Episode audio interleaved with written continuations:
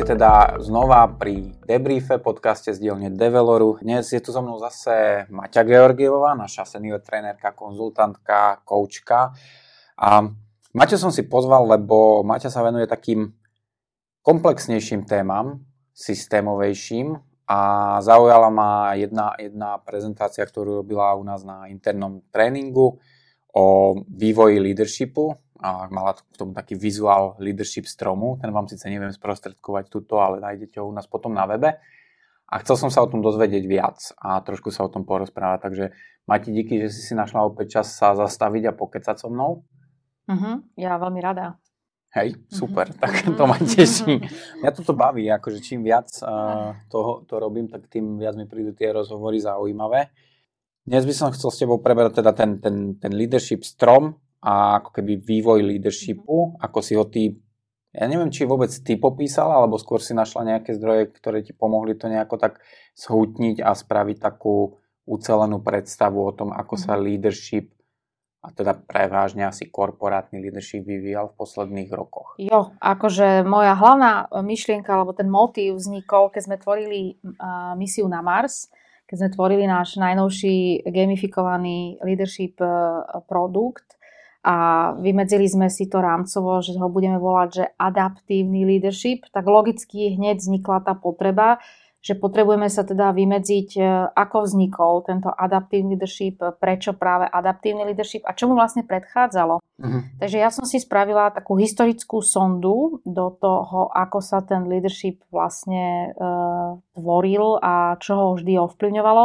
A pozerala som sa na dve veci. Vždycky tam bolo, že niečo z tej e, vedy, niečo z psychológie, pracovnej psychológie a z vedy okolo manažmentu, čo prenikalo medzi ľudí, do toho povedomia, ako vlastne sa organizujeme a zároveň aj akým spôsobom tie korporácie e, fungovali a čo riešili. Uh-huh. Pretože leadership je vždycky reakcia na tú konkrétnu situáciu, ktorú v biznise tie firmy riešia. Uh-huh. Leadership je vždycky zrkadlom toho duchu doby a toho, čo sa tam vlastne deje. Okay. Takže keď si dáme takú veľkú sondu, tak na začiatku to bola nejaká éra osobnosti alebo éra hrdinov, alebo to volajú v angličtine aj great men, kde sa ako keby historicky sledovalo, že významné historické osobnosti, alebo väčšinou muži, ktorí uh-huh. zásadným spôsobom ovplyvnili dejiny ľudstva, takže aké mali vlastnosti. A prvá taká ako keby nejaká konceptualizácia okolo toho bola, že éra osobnosti kde sa chápalo tak, že niekto mal akože osud byť úžasný líder uh-huh. a tam potom z toho logicky vyšlo, že pravdepodobne poďme sledovať vlastnosti, ako keby traits, že osobnostné povahové črty, ktoré predurčujú na to, aby niekto ten líder bol. Uh-huh. A v tom čase, a to hovoríme o roku nejakom 1860 až nejakých 1910 možno, kde sa verilo v to, že teda leadership e, je vrodená vlastnosť. No a potom prišla aj taká éra vplyvu, tu už hovoríme o 20. rokoch, taká obdobie presviečania, že úžasný líder je ten, ktorý má schopnosť ovplyvniť alebo získať si do rúk vplyv a moc mm-hmm. a tým spôsobom vlastne hýbať tými vecami smerom vpred. Takže éra osobnosti a éra vplyvu to boli ako keby prvé koncepty, kde sa snažilo možno vymedziť do nejakých rámcov, že aký by mal ten leadership byť a aké vlastnosti má líder. OK. Obidva sú prekonané. Hej. A éra vplyvu, že teda leadership je založený na moci a ten, kto má tú moc, automaticky má tie vlastnosti toho lídra a éra, že leadership je vrodená vlastnosť, predispozícia a predurčuje ho nejaký osud, tak obidva tieto prúdy boli samozrejme už popreté a vyvrátené.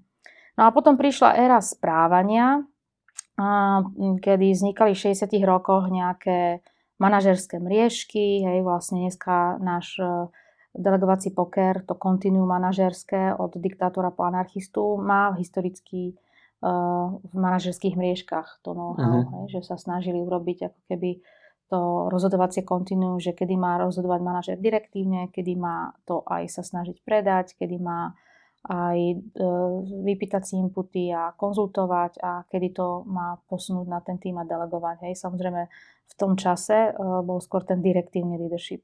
Okay. Takže toto bola taká akože, že štruktúra založená na správaní a tam sú aj nejaké, nejaké korene toho, že popísať kompetenčné modely leadershipu, ktoré dodnes v mnohých firmách máme. Mm-hmm. A v čom je to výhodné? Že teda nehovoríme o nejakých vrodených vlastnostiach, lebo tie sa ťažko dajú meniť, ale hovoríme o nejakých e, povahových e, e, črtách, ktoré sa dajú transformovať do správania. Hej. Takže popísané ako keby na úrovni správania, že čo robí, keď napríklad deleguje o nejakú úlohu, alebo čo robí, keď niekoho motivuje, alebo čo robí, keď dáva nejakú kritickú spätnú väzbu na nedostatočný výkon. Uh-huh. Takže to bola éra správania. No a ako sa vyvíjala doba a všetko sa tak zdynamizovalo, zrýchlilo, tak by som povedala, že ten leadership bol zase založený na situácii. A tam vznikajú taká tá éra kontingencie alebo éra že môže nastať nejaká eventualita a nevieme ju predvídať a preto potrebujeme sledovať tú situáciu. A tak vlastne 80. rokov vznikol Blanchard. Situačný leadership, ktorý je asi jeden z najznámejších eh, leadership konceptov, ktorý mnohé firmy vlastne dodnes majú ako svoj základ. Uh-huh.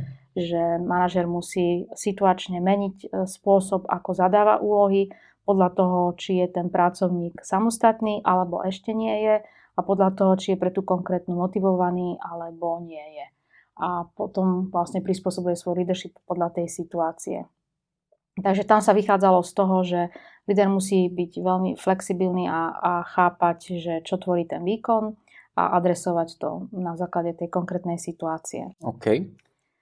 No a potom prišla éra procesov a dva veľmi známe leadership koncepty je éra transakcie, a že niektoré veci sú predvydateľné, dá, dá sa nastaviť nejaký naozaj fixný proces, ktorý má nejakú, nejaký best practice a dá sa na to vyšperkovať nejaká operačná excelentnosť a vlastne leadership v tomto prípade bol skôr o tom compliance, že či ten pracovník ten best practice dodržiava alebo sa odklonil, ak odklonenie bolo víta, ne, nebolo vítané, hej, bolo mhm, vnímané mhm. ako strata alebo teda prestoj alebo ako príliš veľa prostriedkov eh, spotrebovaných a nevynakladených na ten, na ten výkon. Takže to bola éra transakcie, kde ten manažer bol viac v roli eh, kontrolóra. Hej, že dával pozor, či sa to teda dodrží to, čo sa dodržať má. A samozrejme sú isté pracovné pozície, ktoré dodnes sú postavené na transakčnom leadershipe. Hociaké agenda, ktorá je opakujúca sa, uh-huh. napríklad účtovníctvo alebo na call centrách, nejaké základné operácie. A tie sú postavené na, na transakčnom leadershipe, ktorý vlastne dal základy akémukoľvek performance managementu systému, lebo je postavený na, na odmene, že dám, ak to splníš, tento dohodnutý cieľ a tieto operácie v tejto kvalite, v tomto čase a kvantite, ako sme sa dohodli, tak ti dám bonus a ak to nesplníš, budem uplatňovať malus. Mm-hmm. Takže veľmi prísna kontrola. No a okamžitá reakcia na tento transakčný leadership bol transformačný leadership. Mm-hmm. A transformačný leadership vychádzal z charizmy lídra a bol postavený na tom, že ak ten e, líder má charizmatickú osobnosť, tak vlastne ľudia ho budú nasledovať skrz to, že oslovuje nejaké vyššie ideály a vnútorné, e, vnútorné motivátory. Lebo ten transakčný leadership je postavený na externých motivátoroch, hej, bonus mm-hmm. malus. A ten transformačný je ďaleko viac postavený na vnútorných motivátoroch, na tom, či mi to dáva zmysel, či sa prostredníctvom toho realizujem, či má ten charizmatický líder uznáva, či mi dáva ocenenie, uznanie, či sa tam cítim vítaný, či môžem prispieť e, rukou do toho diela. Okay. No a je zaujímavé sledovať, že vlastne tou érou transformácie sa tak trošku oživila aj tá éra osobnosti. Osobnosti z toho. A, mm-hmm. Pretože tu znova ako keby osobnostná povahová črta má charizmu, nemá charizmu, sa ukazovala ako dosť dôležitý atribút úspešného mm-hmm. lídra, ktorý mal byť transformačný líder. Ten transformačný líder samozrejme stavia na dobrom manažmente, že tie rutiny musia byť nastavené, ale transformačný leadership bol viac postavený že na vízii, na zmenách, na naplnení tvojho potenciálu a na veľké pridanej hodnote pre zákazníka. OK. Takže to sú, to sú ako keby e, vždycky, že akcia a reakcia. No a toto boli teda leadershipy postavené na procesoch. No a my keď sme sa ešte potom pozerali, že čo sú také posledné mainstreamovo uznané leadership e, koncepty, tak ten posledný vnímame ako autentický leadership. Mm-hmm. Aj keď možno aj istú čas bol aj servant leadership ako veľmi dôležitý, ako keby, že postoj lídra, ktorý pomáha druhým byť mm-hmm. úspešný. A autentický leadership má vlastne tiež v sebe prvky toho servant leadershipu a v podstate je postavený hlavne na tom, aby si ten líder uvedomoval sám seba, svoje nejaké emócie, aby vedel spracovať s vlastnými emóciami, vlastnou zraniteľnosťou, ale aj takou autentickosťou, aby mal taký morálny pohľad na veci, na to, čo je etické a čo nie a tým vlastne dával aj nejaké smerovanie predvídateľnosti pre tých ľudí, ktorí ho následujú a aby mal taký vyvážený prístup k práci a k životu a zároveň bol veľmi tran- transparentný v tých záujmoch a vzdielaní mm-hmm. informácií. Takže samozrejme, nám sa autentický leadership veľmi páči. Ono celé ukazuje, že je energeticky najmenej náročný. Lebo keď si sám Ideš sebou po vlastnom. Uh-huh. a z každej e, chvíli si naozaj autentický, tak si nemusíš pamätať, aký imič si v kom chcel vyvolať a nemusíš si pamätať, komu si čo násľuboval alebo mhm. naklamal, mm-hmm. alebo komu si čo zamúčal a tým pádom ti to šetrí energiu a v podstate lídry, ktorí sú týmto spôsobom vedení, tak ako z dlhodobého hľadiska majú, majú pozitívne výsledky v tom, že e, vytvárajú veľmi príjemné prostredie okolo seba. Samozrejme, nie, nie je to úplne easy, autentický leadership, lebo tam musíš vedieť spracovať svoje vlastné ego, musíš spracovať aj únos amygdalov, že keď ťa unesú vlastné emócie a uvedomiť mm-hmm. si, že tie emócie sú nákazlivé a že keď tebe sa vnútorne spláši tvoj kôň, pravdepodobne sa spláši aj podriadenému a že autentický líder proste musí mať už nejaké techniky, akým spôsobom vie si dať tú pauzu a neprenášať uh, svoje mm-hmm. strachy a limitujúce presvedčenia na ostatných. Okay. No a nám bolo málo ten autentický leadership, lebo on je stále postavený ako keby na, na tom, čo ten líder robí. A my sme sa chceli pozrieť systémovým pohľadom na ten leadership a preto pre nás je dôležitý východzí bod celý ekosystém. A tak vznikol vlastne náš uh, rámec toho adaptívneho leadershipu, lebo sa pozeráme, že v akom prostredí ten leadership vôbec prebieha. A na začiatku sme koketovali aj s myšlienkou, že ho nazveme, že agil, agilný mm-hmm. leadership. Hej, hej, to Ale si potom pamätám. sme si uvedomili, že by sme sa veľmi vymedzili len na to, ako byť úspešný v komplexnom prostredí. A naši klienti, stále 80% e, vo firme funguje v komplikovanom alebo jednoduchom prostredí, kde stále sú platné aj, že transakčný leadership je stále platný, mm-hmm. že mhm. proste mať tu compliance a, a mať tam stále tú externú motiváciu typu bonus malus. Okay. A stále platný aj e, situačný leadership, že uh, mám ľudí v rôznom štádiu samostatnosti a z, z, v rôznom cykle ich motivácie voči tomu výkonu. Takže ako keby v tom adaptívnom leadershipe integrujeme všetky tie koncepty leadershipu, ktoré sú dodnes validné, mm-hmm. len oveľa viac upriamujeme pozornosť na ten ekosystém, že v akých podmienkach ten leadership vlastne prebieha.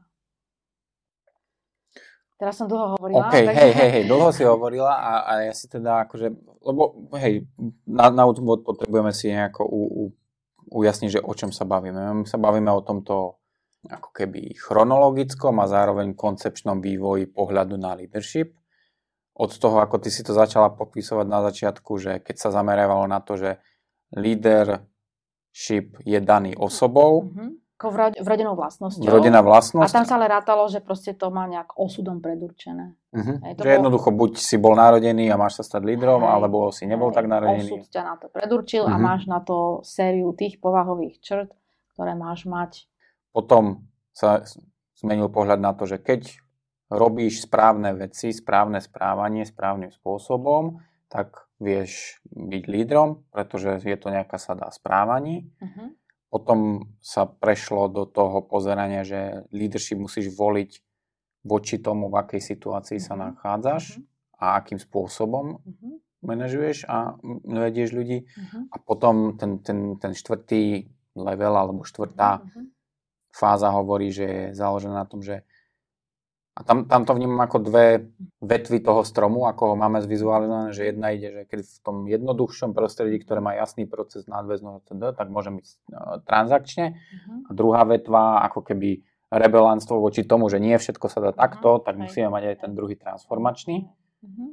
A potom ako keby nad, nad tým celým sú leadershipy, ktoré sa pozerajú na to, že ako vediem v ktoromkoľvek systéme, v, akomkoľvek, v akejkoľvek situácii, tak aby som vytváral prostredie, ktoré je pre tých ľudí vhodné na to, aby dokázali podávať ten mhm, výkon. Áno, že jednak adaptujem seba na ten uh-huh. ekosystém, v ktorom mám produkovať tú hodnotu, ale zároveň, ak už som na istej úrovni riadenia, kde mám tie právomoci oveľa väčšie, tak potom viem ako keby aj adaptovať celý ten ekosystém vzhľadom k tej k tomu zámeru, ktorú máme, uh-huh. nejakej tej vízii a tam už si môžem aj ako keby vyberať ten správny profil ľudí a vlastne naozaj tvoriť e, na zelenej lúke celý ten ekosystém na základe toho, čo tam chcem zhmotniť a uh-huh. aký typ kultúry chcem aj podporiť. Hej. Tak preto adaptívny líder.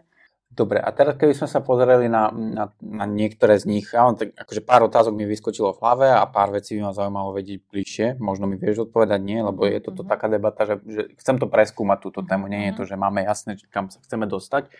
Keď sa pozriem na ten spodok, éra osobností, buď teda som sa narodil, alebo má, je tam ešte tá éra vplyvu. Éra vplyvu, no, že, viem že si bola, mi, bola mi daná moc uh-huh. a bolo to posudzované, že samozrejme nie každý vie narábať s tou mocou, niektorí uh-huh. aj dostali tie právomoci, ale nevedeli ich použiť. Hej. To história aj mala nejakých čo jen, kráľov, ktorí boli proste akože zdedili od, od uh-huh. silného lídra otca oficiálne byť teda kráľom a, a nedokázali vládnuť. Hej. Takže to je o tom, že či tie právomoci, ktoré mám, či naozaj tú moc viem použiť OK, čiže ale, ale to hovoríme o externej, sa, ako keby externe mi danej áno, pozične. pozičnej moci, uh-huh. že teraz teraz, akože povedzme, že teraz ja by som sa bol, bol by som menovaný nejakým manažérom niečoho uh-huh. formálne uh-huh. a tým pádom už toto by malo stačiť na to, aby som bol lídrom. Áno, a mnohokrát na, v minulosti to veľakrát aj stačilo. Uh-huh. Že stačilo, že si mal tú vizitku a že si na tej kancelárii mal tú menovku a ľudia mali automaticky ten rešpekt voči tej tvojej pozícii, na ktorej si sedel. Hej, tá stolička uh-huh. robila vlastne tú moc. No a toto možno mi napadá, že v minulosti uh-huh. a zároveň ešte aj v niektorých trhoch stále to môže platiť. Lebo ne, uh-huh. napríklad sa pozriem na, aj na našich kolegov, napríklad developer v Azerbajdžane, uh-huh. vnímam výrazne, uh-huh. že je to tam stále trochu o tomto, že keď ten náš kolega je managing director, tak je managing director a má taký akože osobnostno vplyvový štýl leadershipu a aj na ňo tak nazerajú aj to úplne v pohode pre tých kolegov, čo u nás by absolútne nefungovalo. Hej, no, nás by sa už niekde inde posunuli. Mm-hmm. Takže môže to byť samozrejme aj, že na akej úrovni vývoja sa nachádzajú a, a presne ako je distribuovaná tá moc a či je, či je aj niekým spochybnená, alebo ten človek už len z titulu toho, že má tú pozíciu a že má právo sa tak titulovať, že mu bola ako keby oficiálne leganá, da, e, legitímne daná tá moc do tých rúk, takže mm-hmm. ju vlastne môže narábať a tým pádom môže rozhodovať a zasahovať do nejakých e, zmien, procesov, výberu ľudí, hodnotení ľudí. Mm-hmm. Ale z väčšinový aktuálne na Slovensku to rozhodne není a teraz vôbec myslím, že vo svete, uh, pretože táto éra vplyvu vnímam, že vo, v zásade bola dosť prekonaná. Okay. Uh, pretože už je to není to ani tak o tej moci, ako skôr o tom osobnom vplyve. Mm-hmm tom osobnom vplyve. Mm. Uh-huh. A to... toto sa ne, akože súvisí toto nejako s Carnegie a s tým, s tým ako keby, ako ovplyvňovať ľudí a získavať si priateľov. Je to tá istá keby Hej, myslím, že tam, čas? áno, že, že, že tam to... to bolo také ako keby popularizačné, mm-hmm. že proste hoc kto sa naučí takto krásne retoricky rozprávať, tak má tu persuasion, že vie proste presvedčiť ľudí a ak získa tú pozíciu na základe toho, že vie byť presvedčivý, tak vlastne tú moc potom má a môže, môže ju používať. Mm-hmm. Dobre, a teraz sa zase pozer, pozerám sa stále na ten strom, ako je, je mi taký pomocníkom, že mm, potom éra správania. Toto, toto je pre mňa celkom také logické, že sú nejaké sady aktivít a správaní, ktoré líder, manažér má robiť a ak ich robí, tak dokáže manažovať a líder, a teraz to je zase tá téma management versus leadership, ale dokáže nejakým spôsobom riadiť a posúvať veci vpred. A toto je stále aktuálne, alebo mm-hmm. je to tiež Nie, ja si myslím, ako, že uh, uh, v mnohých firmách je to stále živé, lebo keď si zoberieš klasickú 360 stupňovú spätnú väzbu mm-hmm. ako veľmi dobrý rozvojový nástroj pre manažérov, tak väčšinou majú uh, generickú sadu otázok týkajúcich sa správania, uh, ktoré je popisné, hej, že treba, nepýtame sa na to, že či má ten daný manažer dobrý time management, ale pýtame sa, že či vie stanoviť priority, mm-hmm. či vie dodržať termín. Hej, a je to ako keby behaviorálny popis tej kompetencií a to správanie je ľahšie pozorovateľné a tým pádom aj ten manažer vie e, dostať kvalitnejšiu spätnú väzbu, či je v súlade s tým očakávaným správaním a na koľko percent, že treba koľkokrát sa vyskytla tá situácia a či tú danú kompetenciu, alebo to manažerské správanie, mm-hmm. či ho prejavil, alebo nie, alebo teda presne to je v tom spektre, hej, že či ho prejavil na 90%, alebo len na nejakých 30%.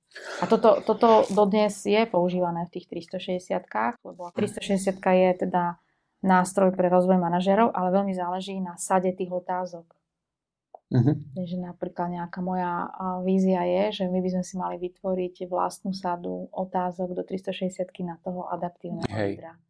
Ale to znamená pre mňa potom, že ten, povedzme, keď sa pozrieme na tie vyššie alebo novšie pohľady na leadership, transakčný, transformačný, autentický, adaptívny, tak tie majú nejaké sady správaní, ktoré by sa tam mali dať odpozorovať a nejako 360 mhm. povedzme kvázi merať, alebo aspoň minimálne nejako spraviť snapshot. A čiže tam vidím ako keby tú nadväznosť, že isté správania z toho mladšieho, teda staršieho štýlu alebo mhm. prístupu na leadership sú stále platné aj v tom novšom. Záleží. Ja by som to akože selektovala, pretože každý z tých leadership konceptov, ktorých sme tu vymenovali, bol veľmi populárny v nejakej dobe, v nejakej okay. ére, lebo adresoval presne tie výzvy, ktoré vtedy ten biznis riešil. Takže napríklad tá éra transakcie, to bolo, keď bol ten biznis prediktovateľný mm-hmm. a oveľa stabilnejší a dalo sa naozaj hrať s tou operačnou excelentnosťou kde bolo dôležitejšie mať dobre popísaný proces, na to vyškoliť ľudí a ten manažer bol viac v roli kontrolóra, mm-hmm. že či tá compliance je v súlade s tými očakávania alebo nie je a potom bol aj v role odmeňovača, že či dá ten bonus alebo malus. Mm-hmm. A, a v istom čase uh, tento typ leadershipu tvoril príjm, mm-hmm. že bol proste najviac preferovaný a najviac rozšírený ono vždycky, keď sa to vychýli na jednu stranu, tak potom sa niekde v podhubí začne tvoriť nejaká protireakcia. A tuto samozrejme fungovalo to, že zrazu tento typ leadershipu prinášal vysokú mieru efektivity, lebo tie procesy boli proste dobre nadizajnované, dobre kontrolované, dobre, dobre ohodnotené, takže tí ľudia dostávali tú spätnú väzbu, mm-hmm. či sú v súlade a vlastne stále to bolo kalibrované. No ale podával ľudí do roviny robotov. Hej, do roviny a kolečka v systéme. mechanistický prístup, mm-hmm. kde sa pozeralo, že inštitúcia je nejaké švajčiarske hodinky, kde majú byť proste jednotlivé koliečka super namazané a kde to má byť veľmi funkčný, veľmi funkčný systém. Mm-hmm. No a ono to samozrejme pre tie pracovné pozície alebo tie segmenty a časti biznisu, kde toto je OK, tak to prinášalo veľkú pridanú hodnotu a bol to ten správny alebo výťazný leadership. Lenže nie všetko sa dá robiť takýmto mhm. spôsobom uh-huh. a tieto mechanistické metafory, ktoré sa na to pozerajú naozaj skôr skrz e, fyziku a keď sa aplikujú na živý systém, ako je, ako je akákoľvek organizácia, je živý ekosystém, uh-huh.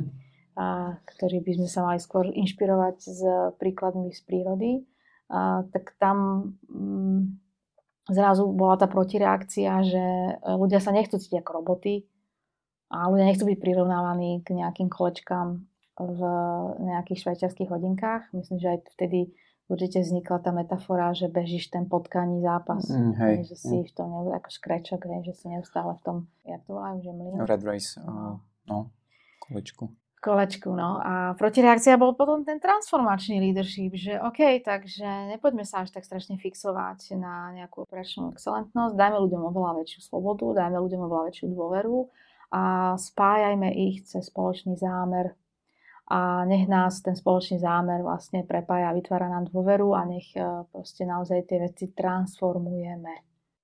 Rozumiem.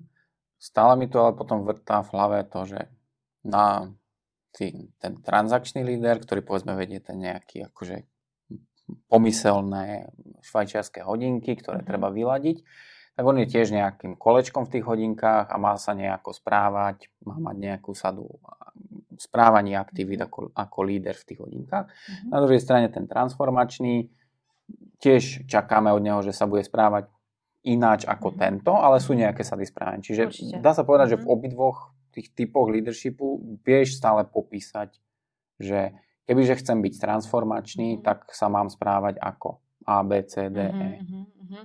Akože hey, možno hey, si to ja no, Dobre sa predstavíš, akože ja, ja keď som vstúpila do týchto sfér, že som sa začala zaujímať o leadership a začala to trénovať, tak vlastne moja vstupenka bola v nejakých 90 rokoch a kolega Peter Jelinek mm-hmm. trénoval transformačný leadership kde boli jasne zadefinované aj kritéria, že, že ako to vlastne robí. Že naozaj musí mať takýto líder nejakú silnú charizmu, cez ktorú vie strhnúť pozornosť na seba a potom pozornosť na ten zámer spoločne, mm-hmm. na tú víziu a že je vlastne takým ambasádorom, advokátom tej zmeny, ale na druhej strane tých ľudí splnomocňuje, nie je to mikromanažér, mm-hmm. ani není veľmi citlivý na tie zdroje, že keď sa nejaké veci robia a nevídu, tak za to netrestá, lebo je to súčasťou tej transformácie. Takže on je oveľa viac benevolentnejší, aj oveľa viac motivujúcejší, akože ľudí, ľuďom dáva veľké, veľký mm. priestor na sebaralizáciu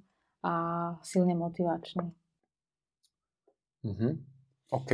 A teraz, uh, dobre, super. Čiže, čiže máme, vieme to kvázi nejako školilo, popísať. Hej? A to, to sa školilo. To, to, to sa školilo no. uh-huh. Alebo teda trénovalo uh-huh. aj. A, a tak to boli také, čo aj možno, že 3 roky populárne, uh-huh. že veľa firiem malo vtedy práve v hľadáčiku, že OK, tak už nám nefunguje ten transakčný, lebo ľudia sú s ňou unavení, potrebujeme niečo, čo je nové, čo nám adresuje uh, tú nespokojnosť, ktorá vychýlením sa na jednu stranu vždycky vzniká ten tieň. Uh-huh. A potrebujeme ten tieň znova dať na svetlo a tak, tak bol ten transformačný leadership, hej? že sa zrazu poukázali na iné aspekty toho leadershipu a iné, iné silné stránky. Uh-huh. Samozrejme ten transformačný má tiež svoje slabé stránky, uh, pretože um, to môže byť aj taký malý chaos. Aj veľký. Ale to zase ja mám preferenciu k tomu systémovejšiemu niečomu a toto je pre mňa také menej známe, menej uh-huh. prirodzené, takže to možno mám voči tomu nejakú averziu, alebo teda predsudky. Čo ma tu zaujíma je, že teda kebyže chcem byť transformačný líder, tak mám strhnúť pozornosť na seba, uh-huh. potom tú pozornosť využiť ako kvázi e, palivo na to, aby som ľudí presvedčil. Podpálil ľudí, že toto, uh-huh. za toto stojí uh-huh. ísť. Získal si ich, hej, hej. A potom im nechal viac menej trošku viac slobody a... A dúfal, že, že, to nejako, že to nejako dobre dopadne. Na chvíľočku vám preruším tento debrief. Boli by sme veľmi radi, ak by ste tu boli s nami aj na budúce. A na to vás poprosím, prihláste sa na odber ďalších epizód. Insight Discovery má dokonca spracovaný transformačný leadership. Ale. No, kde sa ako keby pracuje s každým tým uh, profilom. Mm-hmm. Že akým spôsobom má transformačný líder prepájať uh, pre, silné stránky všetkých ľudí, že v prvom rade sa má opreť o reformátora, mm-hmm. ktorému má dať za úlohu uh, treba s, uh, urobiť analýzu existujúceho portfólia a rozhodnúť alebo urobiť analýzu tých, ktorí nám prinášajú profit a tí, ktoré nám menej prinášajú profit. A proste reformátor je schopný podoriť sa do tých dát a napísať aj veľmi jednoznačné stanovisko. Akorát reformátor väčšinou vidí možnosti A, B, C a málo kedy urobí zase to finálne rozhodnutie.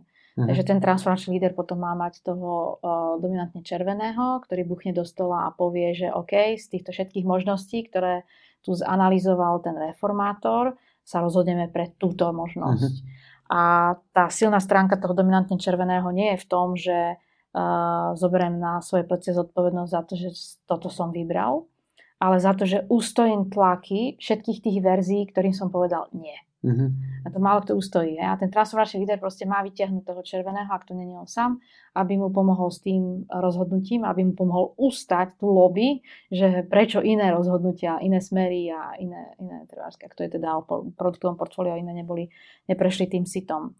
No ale potom tam potrebuje toho motivačného speakera, toho nášho motivátora, ktorý je kombinácia medzi oranžovým a žltým, aby našiel správne metafory, na ktoré tí ľudia budú dobre rezonovať, aby proste dokázal im to komunikačné tak predať, že tá vízia naozaj sa zapáli a že tí ľudia ju kúpia. Uh-huh. Ten žltý spúšťa ten proces zmeny. Hej, transformačný líder bol hodne zameraný na, práve na tieto zmeny. Takže on potrebuje ako keby tomu žltému experimentátorovi dať zelenú, že choď a skúšaj, daj na to pozitívne referencie.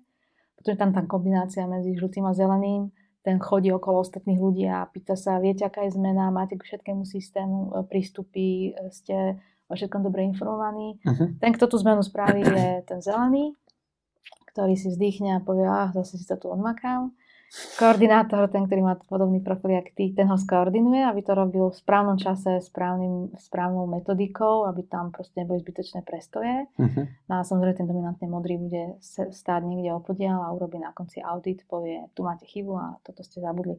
A úloha transformačného lídra je vedieť, ako keby využiť silné stránky každého v tom týme a vedieť, komu mám dať kedy uh, prvé husle. Takže napríklad základ niektorých tých mojich leadership konceptov sú práve v, aj, aj v týchto teóriách. Lebo transformačný líder transformuje súčasnú realitu na budúce možnosti mm-hmm. využívaním tých ľudských zdrojov po tých silných stránkach, a, tak aby priniesli do toho to, čo ich baví. Čiže ako keby mám pocit, že sa vraciame, trošku sme odbočili smerom k insights a k tomu, že ako rozdeliť tie úlohy, ale mm-hmm. zadanie transformačného lídra a prečo vznikol transformačný líder, je, že nedá sa fungovať iba vo vyladenom 100% stroji, ktorý ide ako tip-top hodinky, mhm. ale občas treba zmenu, občas treba rebelovať voči veciam a tam potrebuješ transformačný leadership mhm. a robíš ho tým, že jednoducho zapáliš ľudí svojou vlastnou ako keby osobnosťou, svojou mhm. charizmou a ťahneš s nimi na tú zmenu, na tú novú realitu. Hej, ale on je veľmi zameraný na ľudí, ten transformačný leadership, lebo tam je práve to aj, že trošku tých ľudí poofukuješ v tom. Hej, a že vlastne vieš tú transformáciu robiť tak, aby si minimalizoval odpor. OK. A naopak voči nemu ako ten protipol, že v systéme, ktorý už povedzme je daný, jasný, má, akože je cieľom, aby ten systém tak, ako je, aj zostal, mhm. taký, ako je, maximálne sa efektivizoval a vyľaďoval, tak tam je ten transakčný leadership mhm. ako tá požiadavka alebo potreba, s tým, že ten, ten líder tam akoby funguje ako ten, ten, ten taký, že kontrolujem, mhm. upravujem, zadávam, že toto robte takto ináč, lebo mm-hmm. No dobré, ale v minulosti mu to stačili, stačilo, v súčasnosti mu to nestačí, on si nevystačí s tým, lebo jemu prídu zmeny. A on bude musieť implementovať tie zmeny, pretože my žijeme v svete, ktorý sa nám mení pred očami a, a tie zmeny sú oveľa väčšie, zjavia sa náhle, sú oveľa väčšieho rangu a vyžadujú okamžité reagovanie. My nemáme teraz nejaký čas, že poďme si dať teda 3 mesiace pauzu a poďme si to premyslieť, ako ideme adresovať túto zmenu. My ju musíme za pochodu proste nejak na ňu, na ňu reagovať. Hej? Takže aj ten transakčný mm-hmm. potrebuje už mať v sebe nejaké nástroje aj toho transformačného. Aj keď hovorím napríklad o tom účtovníctve, kde uh, určite možno mám tým desiatich uh, účtovníčok, tak uh, je fajn mať 8 takých, ktorým vyhovuje to stabilné prostredie a mm-hmm. sú mhm. zameraní na, na to compliance, že proste robia to naozaj s vysokou mierou pravde, predvídateľnosti a korektnosti. Ale nejaké dve by som tam chcela mať aj také, ktoré sa na to pozrú z pohľadu nových príležitostí, z pohľadu nejakých eh, nových možností, čo technológie prinášajú, že ako môžeme niektoré veci robiť eh, inak. Takže ne, nevystačí mi dneska len jeden typ, koncept leadershipu. A k tomu teda dobre rozumiem, čo hovoríš, je, že dnešný líder tým, že už sa nedá na žiadne skoro prostredie, na žiadnu skoro firmu a žiaden segment pozerať, akože toto je stabilné a potom sú nestabilné, ale v, mhm. a ešte aj v tom stabilnom je nestabilita, zase v tom nestabilnom sú veci, ktoré sú do, čiastočne dané procesné, tak ten, ten dnešný líder a asi teda ten adaptívny, mm-hmm. keď si mhm. tvrdíme, že to je ten najlepší smer aktuálny, tak ten má vedieť robiť oboje. Mm-hmm. Má si vedieť zdiagnostikovať, že o aký mini ekosystém sa jedná, mm-hmm. aké, aké, aký je to typ oddelenia, či štrukturované alebo neštrukturované oddelenie a aké sú tam zaužívané praktiky, alebo v každé to prostredie má iný set nejakých nástrojov, ako riešia problém, ako sa prejavuje nedostatočný výkon, ako sa prejavuje nedostatočná angažovanosť. V každom okay. z, z tom ekosystéme to bude ináč. A on proste musí byť veľmi rýchly v tom, že sa zorientuje v tej situácii, prečíta a je schopný tam priniesť e, to riešenie alebo teda vytvoriť pridanú hodnotu mm-hmm. alebo tých ľudí veľmi rýchlo viesť. Okay, okay. Je to aj taký prepájač mostov, hej, že on potrebuje mm, nájsť aj ľudí, ktorí sú napríklad kompatibilní s viacerými prostrediami a mhm. prostredníctvom tých ľudí vlastne uh, prepájať uh, tie jednotlivé ekosystémy, aby, aby minimalizoval silos. Čo si Hej. myslím, že, že tiež je oveľa väčší dôraz u adaptívneho lídra. Lebo transakčný si fungoval vo svojom silo, transformačný ano. si mohol chvíľku fungovať vo svojom Hej, silo. robíme si svoju zmenu a potom mm-hmm. ju na ostatných dáme. Hej, a vymedzujeme sa voči ní, lebo to sú naše mm-hmm. hranice. A ten adaptívny leadership by mal práve byť v tom, že uh, viem uznať tie hranice, ale viem s nimi aj hýbať. Tu sa mi ináč núka to, čo sme na, na Directe, na našej internej konferencii riešili. Teraz ako si povedal, že a viem uznať svoje hranice a zároveň s nimi viem hýbať, že, že tu ako keby tú, tú dvojitú realitu tej... Manažovanie polarít. Ten, tu, to manažovanie polarít, hej, že, že zároveň ten systém môže byť síce teda ten, ten ekosystém môže byť nejako predvídateľný, mm-hmm. jasný, naprogramovaný, mm-hmm. ale, a zároveň ale potrebujem pracovať so zmenou. OK, to je zaujímavé. Príde mi to podobné tomu, že v situačnom leadershipe mám 4 kvadranty, podľa ktorých volím, akým mhm. spôsobom vediem toho človeka a na danú úlohu. Hej. Mhm. A tuto mi to príde podobné, že mám 4 typy prostredí mm-hmm. z QNFIN uh, frameworku mm-hmm a podľa toho, ako ten mikro, či ako si povedala, mikrosystém? Ekosystém, mini.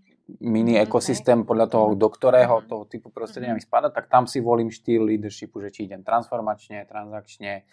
Hej, ale ešte aj to sa môže dynamicky meniť.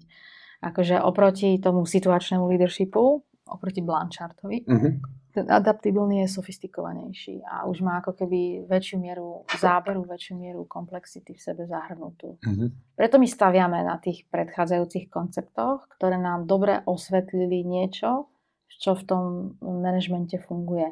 Vlastne mimo tých prvých dvoch, tá éra osobnosti a éra vplyvu, to vnímam ako, že to už je naozaj vyvrátené a, a uh-huh.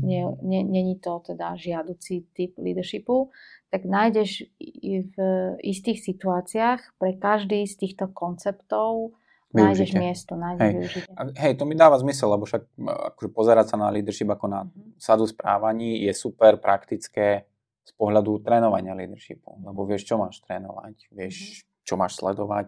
To isté, situačný leadership je super praktický pre manažéra, ktorý teraz mám nejaké úlohy, neviem sa rozhodnúť, ako ich budem zadávať. Je to praktická pomôcka, ale asi to nie je, je to skôr taký pohľad na, na to, ako manažovať úlohy. A tie novšie mi prídu také, že, že ako keby ako, ako dosahovať niečo. Mm-hmm. Tak všeobecnejšie, tak širšie. No je to, je to širší zámer, lebo tam Hej. je naozaj o tom, že aj aký mám zámer, aj aké mám zdroje, a aké mám tam prekážky, a, a vlastne akým spôsobom mm, viem celý ten ekosystém kultivovať, hýbať, posúvať smerom vpred. A my, to, to, to je, je to aj o tom, že kde dávaš ako keby ten spotlight v tom leadershipe. Mm-hmm. Hej? Že ten prvý dával teda na vrodené vlastnosti. Ten druhý dával teda na konkrétne správania a popisy mm-hmm. správania ten ďalší dával na situáciu. Zanalizuj mm. si situáciu a k tomu si prispôsob štýl, ako teda prideliš nejakú úlohu. Mm-hmm. Ten ďalší dával na proces, mm-hmm. že mhm. či idem teda uh, fixne cez uh, externú motiváciu a mám tam ten bonus malus, alebo idem cez vnútornú motiváciu a transformujem niečo, čo že teraz nie je, ale môže byť, že je tam ten potenciál. No a my teraz dávame ten spotlight práve na to prostredie uh-huh. a systémový prístup. Uh-huh. Lebo to okay. poznanie ľudstva tam už dospelo a nám už tieto jednoduché konceptíky nestačia. Hej, že už tá miera zjednodušenia uh-huh. je očividne, že už človek vidí, že to, je, že to jednoducho nestačí. Zjednodušenie, uh-huh. Veľké zjednodušenie reality a my to potrebujeme tie koncepty ďaleko viac zasadzovať do toho prostredia. A tým pádom musíme opustiť aj tú mechanistickú o, metaforu, a ďaleko viacej to vnímať ako živý ekosystém a osobne to aj vítam. Podľa mňa to je aj veľmi, veľmi zdravý prístup. Hej, že sa tam otvárajú témy ako uh, sustainability, ale aj regenerácia. Tu sú dve veci, čo mi tak ako keby úplne nerežú. Že, že tým, že ustupuje sa od toho, že pozri sa na situáciu zvlášť, nejako si to zo systémy zúj, správanie sa ustupuje a že pozrie sa na to tak holisticky. Mm-hmm. To, je, to je, akože za mňa je to zas, mi tam vzniká také nebezpečenstvo, že tam zase vystupujú do popredia a môžu vystupovať do popredia ľudia, ktorí majú toto ako prirodzený spôsob premyšľania a bude ťažšie pre tú mm-hmm. druhú polaritu sa to naučiť tento mhm. štýl premýšľania, pretože mám dojem, neviem, možno je to moje assumption, že naučiť sa systematizovať veci a nejako si to škatulkovať, teda, môže byť jednoduchšie, ako naučiť sa holisticky rozmýšľať, pozerať sa na veci ako na ekosystém. Prepojenia vidieť. Vidieť uh-huh. prepojenia, presne. Uh-huh. Dá sa toto učiť? Dá sa toto no, je, to, je, to, je to aspekt, na ktorý e, sa vie vyladiť ktokoľvek. To je ako keby si mal písať e, menej preferovanou rukou. No je ti to neprirodzené, ale vieš spraviť ten výkon a ak ťa niekto k tomu vedie, asi voči tomu motivovaný, tak ako vieš to, vieš to aj natrénovať, takže vieš to ako v sebe posilniť ako nejakú skills. No a samozrejme pomáhame v tom, že tam dávame tie frameworky, že otvárame témy ako psychologické bezpečie, ktoré je súčasťou adaptívneho lídra. A myslím si, že nebolo také dôležité ani v tej ére vplyvu osobnosti, ani proste predchádzajúcich, ako je teraz dôležité. Že to sú ako keby nové témy a nové aspekty fungovania tých tímov, ktoré prináša tá, ten duch doby. Okay. Že potrebujeme ďaleko viacej uh, spolupracovať uh-huh. a mhm. tým pádom musíme mať voči sebe nejakú radikálnu otvorenosť, aby sme si hovorili pravdu a tá radikálna otvorenosť môže fungovať len v prostredí, kde sa cítim bezpečne, že nebudem mať nejaký, nejaké dôsledky z toho, že som niekoho konfrontovala a s nejakým názorom, alebo že chcem redizajn nejakého procesu, alebo že niekomu mením rutinu. Takže tam musím cítiť to bezpečie, že obidvaja máme mm, rovnaký zámer, že smerujeme mm-hmm. k tomu istému a že obidvaja chápeme, že uh, nám ide v prospech uh, tej veci. A že, že nie je to manažment osobného rizika, alebo manažment cez ego. Dobre. Dve otázky ešte mi teraz napadajú. Jedna je taká odbočka, lebo trošku sme posledné, posledné minúty ignorovali autentický leadership uh-huh. ako jednu, jednu uh-huh. zložku. A, a, a ten je pre mňa popravde taká zvláštna vec. Uh-huh. Lebo nepríde mi, že to ani, ani, ani zamerané na proces, ani zamerané na situáciu, ani zamerané na správanie, ale že je to o tom, že buď taký, aký si, No nie, nie, nie. Lebo akože to, autentický leadership je postavený na tom, že ty ako osobnosť si zrelá osobnosť že máš vyriešené svoje strachy, že máš vyriešené, alebo si si vedomý svojich e, vnútorných sabotérov, že poznáš svoje nejaké mm-hmm. limitujúce presvedčenia, poznáš svoju typickú reakciu v strese a mm-hmm. že, že máš nad týmito vecami už taký ako väčší nadhľad. Že proste ako osobnosť uh, si sa uh, si dospel do tej miery zrelosti, že vieš byť autentický, ale to neznamená, že si nahúváta, lebo aby sme si to nezamieniali tým, že keď je niekto agresívny, tak je OK byť agresívny. Hej? O tom je autentický leadership. Autentický leadership je hodne o tej zodpovednosti. A to bol tiež taký preferovaný štýl, čo ja viem, 2-3 roky dozadu a dodnes sú firmy, ktoré ho majú ako, ako top, ako vrchol, že ten autentický leadership. Tieto koncepty sa oveľa dlhšie trénujú, lebo je to hodne o postojoch a je to hmm. o skutočné práce so sebou. Je tam ďaleko viac coachingových prvkov.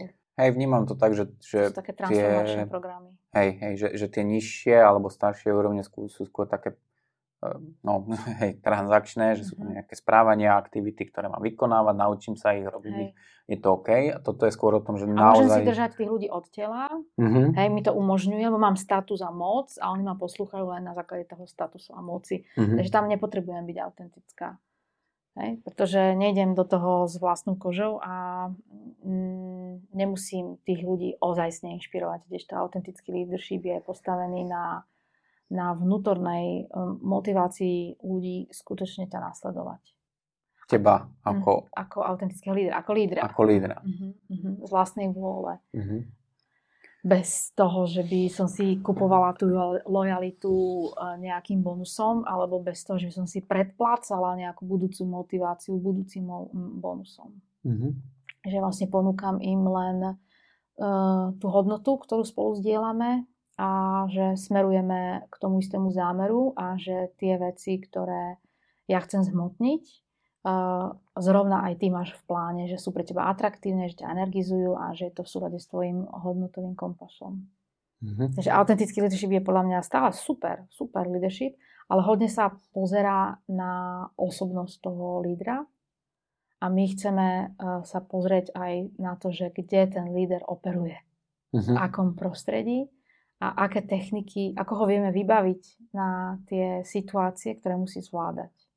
Okay. Takže nám by sa strašne páčilo, keby nám na školení chodili už tí autentickí lídry, uh, hm. lebo bolo by to oveľa ľahšie uh, ukázať im hlavne túto optiku toho ekosystému a ako pracovať s organizáciou ako živým systémom, ktorý sa dynamicky v kuse môže meniť a aj sa mení. Uh-huh. A ako mať vlastne úctu k tým ľudským zdrojom a ako vedieť využiť potenciál každého zamestnanca v prospech tej, toho spoločného zámeru. Dobre, a ten adaptívny leadership teda z nášho pohľadu je ten ako keby najnovší a vhodný na súčasnú dobu, uh-huh. a pretože kombinuje tie rozličné staršie prístupy k leadershipu a zároveň na to dáva tú úroveň uh-huh. alebo tú, tú, tú optiku toho toho, že, že chce, na ktoré prostredie mm-hmm. teraz momentálne, v ktorom prostredí Hej. fungujem. Okay. Hej. My používame metaforu, že je to taký včelár, mhm. ktorý ten výkon robia tie včely a o, tie zdroje sú tie kvety hej, a potom zákazníci sú tí, ktorí od nás odberajú ten med a ten adaptívny líder je vlastne ten včelár, ktorého není vidieť, ale ak všetko funguje, tak na 100% na pozadí je, mm-hmm. lebo proste sleduje akékoľvek zmeny, aké sa tam dejú a reaguje a rieši to. Ale je to také vedenie z opodial. Nie je to, že ovplyvňuje tie veci nepriamo. Čož je oveľa ťažšie. Hej, a mhm. preto aj cítime tú potrebu, že tých uh, moderných manažerov potrebujeme vybaviť nejakými technikami a nástrojmi, ako práve v takýchto situáciách, ktoré sú uh, rýchlo sa meniace, nejednoznačné, ťažko sa aj interpretujú, že tam je veľká miera nejednoznačnosti a relatívne veľmi komplexné, ako byť vlastne v takomto prostredí nielenže prežiť, ale byť úspešný.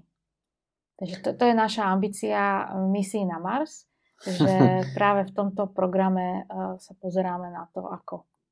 Máme tam aj uh, kompetenčný hárok, máme popísané typy správania, máme ako keby aj tie rámce, že uh-huh. čo chceme adresovať a máme aj dekompozíciu na úplné granulky, a že aký typ správania je vhodný v takomto prostredí a máme spísané aj red flags, že čo, čo sú ako keby veci, čo bránia, čo, čo sú neproduktívne a neefektívne. OK, OK. Uh, dobre, akože mne toto pomohlo si trošku spraviť mm. obraz na toto. Uh, a ešte by som teda posledné to vymedzenie, že, že v aký rozdiel medzi agilným lídrom a adaptívnym mm. lídrom, že adaptívny je pre nás e, ako keby väčší dážnik, hej, že má väčší, väčšie rozpetie, bo agilný je, že funguje teda v tom komplexnom prostredí, ale uh, agilný projektový leadership a všetky tie techniky na to naviazané asi nebudú vhodné na jednoduché pracovné prostredie. Hej, že uh-huh. vydávať faktúru komplexným spôsobom by bolo asi neefektívne. Hej. Takže my sa preto pozeráme, že ten adaptívny líder má v sebe aj prvky agile a, a veľa tých techník teda používame, ale vždycky je to takéto vedomé sa rozhodnutie, že či idem do štrukturovaného prostredia alebo menej štrukturovaného prostredia. po ktorej technike siahnem. Hej. A tiež akože No. nefixo, nefixovať sa na jednu techniku, ale mať naozaj veľké spektrum tých nástrojov. No, e, akože je toto, toto je veľmi zaujímavá debata. Pre mňa, čo je také, akože, na čo si ešte potrebujem spraviť obraz, je, že teraz, tak ako si to popísal, mne to príde, že je to extrémne náročný spôsob, ako vôbec vedieť sa v tom zorientovať a vedieť takto fungovať ako, ako líder. Že za, som junior manažer, teraz som dostal tým, mám ísť po tom, že mám ambíciu byť adaptívnym lídrom?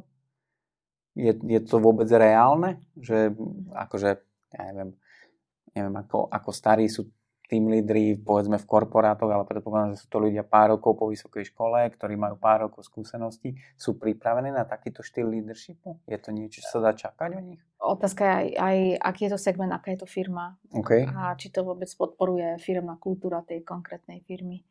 Lebo určite sú ešte aj dneska firmy, kde stále je e, hlavný ten mocenský direktívny leadership. Mhm. E, Netvorí takú hodnotu, ako by mohol, nevyužíva ten ľudský potenciál, ako by mohol, ale niekde sú. Takže asi do takejto firmy e, by sme to nešli trénovať a asi taká firma by si to ani neobjednala. Mhm.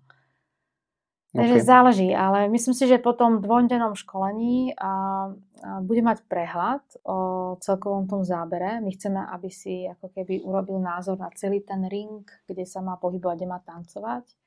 A máme tam veľa tých metodík a nástrojov, ktoré si aj prakticky vyskúša. Ale nejdeme zase do nejakého úplného drillu, že bude po tých dvoch dňoch master v tom, že vie aplikovať všetky tie koncepty. Skôr ho zorientujeme v téme a čo to si precvičíme. Mhm. Mati, pre mňa zaujímavá debata. Fakt si spraviť obraz o, tomto, o tom vývoji leadershipu, pre mňa to je prínosné. Mám ešte akože asi milión iných otázok, ktoré mi víria v hlave v tomto, takže možno by sme mohli dať epizódu 2 uh, o, o tých prístupoch k leadershipu. Tak po roku, no, že ako sa nám ujal adaptívny leadership. Po roku, alebo vás- možno jednoducho len pokračovať a, a získať možno aj otázky od, od poslucháčov, možno, že dojdú nejaké, nejaké otázky od ľudí, čo počúvajú podcast, že akože, aby si tiež spravili obraz v tom leadershipe. Dnes bol cieľ preskúmať tú tému toho, tej evolúcie leadership prístupov, Mhm. kde sme boli, kam sme sa dostali. Na, skončili sme to tým, že ako keby adaptívny leadership je tou súčasnou odpoveďou na potreby, realitu sveta, ako je Mhm. a s tým, že my sa venujeme tomu adaptívnemu leadershipu v, v tréningu Misia na Mars. A to je asi všetko, čo by malo odznieť. Ja ti ďakujem, Hej, no, že si tu akože bola. Pre mňa to bol proste historická sonda do toho, ako sa vyvíjal leadership a ako vždycky adresoval to, čo boli tie aktuálne výzvy, ktoré biznis riešil. A vždycky do toho vstupovala aj tá pracovná psychológia, alebo niečo nové ohľadne toho, ako funguje človek, Mhm. motivácia, vôbec psychika a tieto veci, akože sú tam vždycky nejaké nové poznatky. To by bolo iné zaujímavé potom tiež jeden pohľad na ten vývoj toho leadershipu a k tomu prilepiť vývoj motivačných No, no, teórií určite, a, hej, a týchto vecí. Hesbergovú Že teóriu ako si tam vieš presne predstaviť, alebo uh, faktor X a Y, hej, Mhm. vychádzajúc z toho, že, je, že jedna je, že ľudia sú leniví a keď im ne, keď nebudeš kontrolovať, nebudú to robiť, versus, že ľudia prirodzene sú motivovaní a chcú sa seba realizovať a stačí len v tom nezavádzať. Hej, a vlastne táto teória je, vý, významne ovplyvnila ten biznis a môžeme to vidieť aj v tom transakčnom, aj v tom transformačnom Mhm. leadershipe. Dobre, super. Ďakujem, že si tu bola. Ďakujem za tvoj čas a za tú debatu. Vám ostatným ďakujem za vypočutie, prípadne pozrietie tohto debriefu. Dnes som tu bol s Maťou Georgievou, našou senior trénerkou a konzultantkou. Bavili sme sa o vývoji, evolúcii prístupov leadershipu a verím tomu, že sa počujeme a vidíme na budúce. Mhm. Ďakujem pekne za pozvanie a verím, že ten leadership strom si niekde u nás na webe vygooglite, lebo asi je to dosť dôležité mať pred sebou ten vizuál, keď nás budete počúvať. Mhm. Takže ďakujem. Ďakujem. Ďakujem, že ste tu boli s nami pri tomto debriefe. Nezabudnite sa prihlásiť na odber, aby vám neušli ďalšie časti. Debrief nájdete na Apple podcastoch aj na Spotify. Ešte raz ďaká a tešíme sa na budúce.